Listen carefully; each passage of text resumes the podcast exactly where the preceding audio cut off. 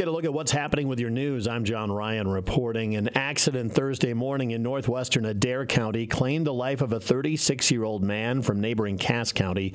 The Iowa State Patrol reports that Adam Skog of Atlantic died from his injuries when he uh, 2018 Chevy Cruze he was driving for some reason crossed the center line of northbound Highway 6 and was struck head on by a southbound 2003 Peterbilt semi tractor trailer. The accident happened around 9:19 a.m. near the Jesse James Historical Monument southwest of Adair. Skog died at the ski, died at the scene. He was not wearing a seatbelt. The driver of the semi, 30-year-old Cody Hughes of Scranton, was not injured. A fundraiser for the Wall Lake Farm Festival is taking place on New Year's Eve. It's got a casino night, catered meal, and entertainment by Dueling Pianos. Wall Lake Farm Festival board member Allie Bangford says there's a couple of options for you to choose from. $65 a person and you get casino night and you get free money to play with there. You get a meal catered by the Lincoln Club, three drink tickets, 10 raffle tickets. Obviously get dueling pianos as another form of entertainment. And we'll also have a champagne toast at midnight and can enjoy the rest of your night there. The second option for a ticket would be the $25 a person and you get to come in later in the night. About 8:45 is what we're planning right now and you can enjoy the dueling pianos. And again, proceeds from the casino night and dueling pianos on New Year's Eve go towards the Wall Lake Farm Festival. And you can find out more about that by visiting them on Facebook.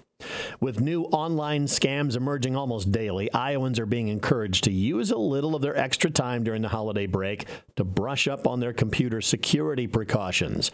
Consumer protection advocate Michael Domke says that you should consider using a password manager on your computer and phone instead of reusing old passwords. Humans are, you know, creatures of pattern with so many different sites and places that you you go needing a password, it gets tough to remember all of them. Domke says it's important to keep the passwords you use for your personal email account or cell phones as strong as possible and never use it for other apps or websites. One really good idea, he says, is to put your most important accounts, like your email, banking, and credit card accounts, behind two factor authentic- authentication. There are apps and other devices that can help you do that that make it a little bit stronger and help protect your information. That way, even if someone can work around your password, your information will stay safe and you can be alerted to update your password. He notes that even cursory knowledge about you could let people get ba- past the basic security questions. Some of those that are generalized and asked nowadays, even close friends or family might be able to get some of those. So pick a question that isn't just easy for you to answer, make it hard for somebody else to answer. Making a password strong may involve having it be at least eight characters long with some upper and lowercase letters, as well as numerals and symbols. And as we wrap up 2022, again, let's uh, talk about more of the top stories. Let's check back in with Nathan Cones for more. Some stories we write might not create the most buzz or leave a significant impact, but there are always a few during the year that leave some sort of deep impression, be it something that made us laugh or something I never really expected. It does always keep me on my toes. So let's go ahead and get into it. At number five on my list of top stories, there's no fancy way to say it. The deer went a little wild in Carroll this past May. Between May 15th and May 18th, there were at least three separate reports of deer running through businesses and leaping through windows in town. This included the Carroll Recreation Center, which caught the hooved intruder on camera. The deer lost its footing and fell before retreating back out the window, which it smashed through. Again, there were three separate cases last May, and then it kind of all just went away and hadn't heard of it happening uh, since then.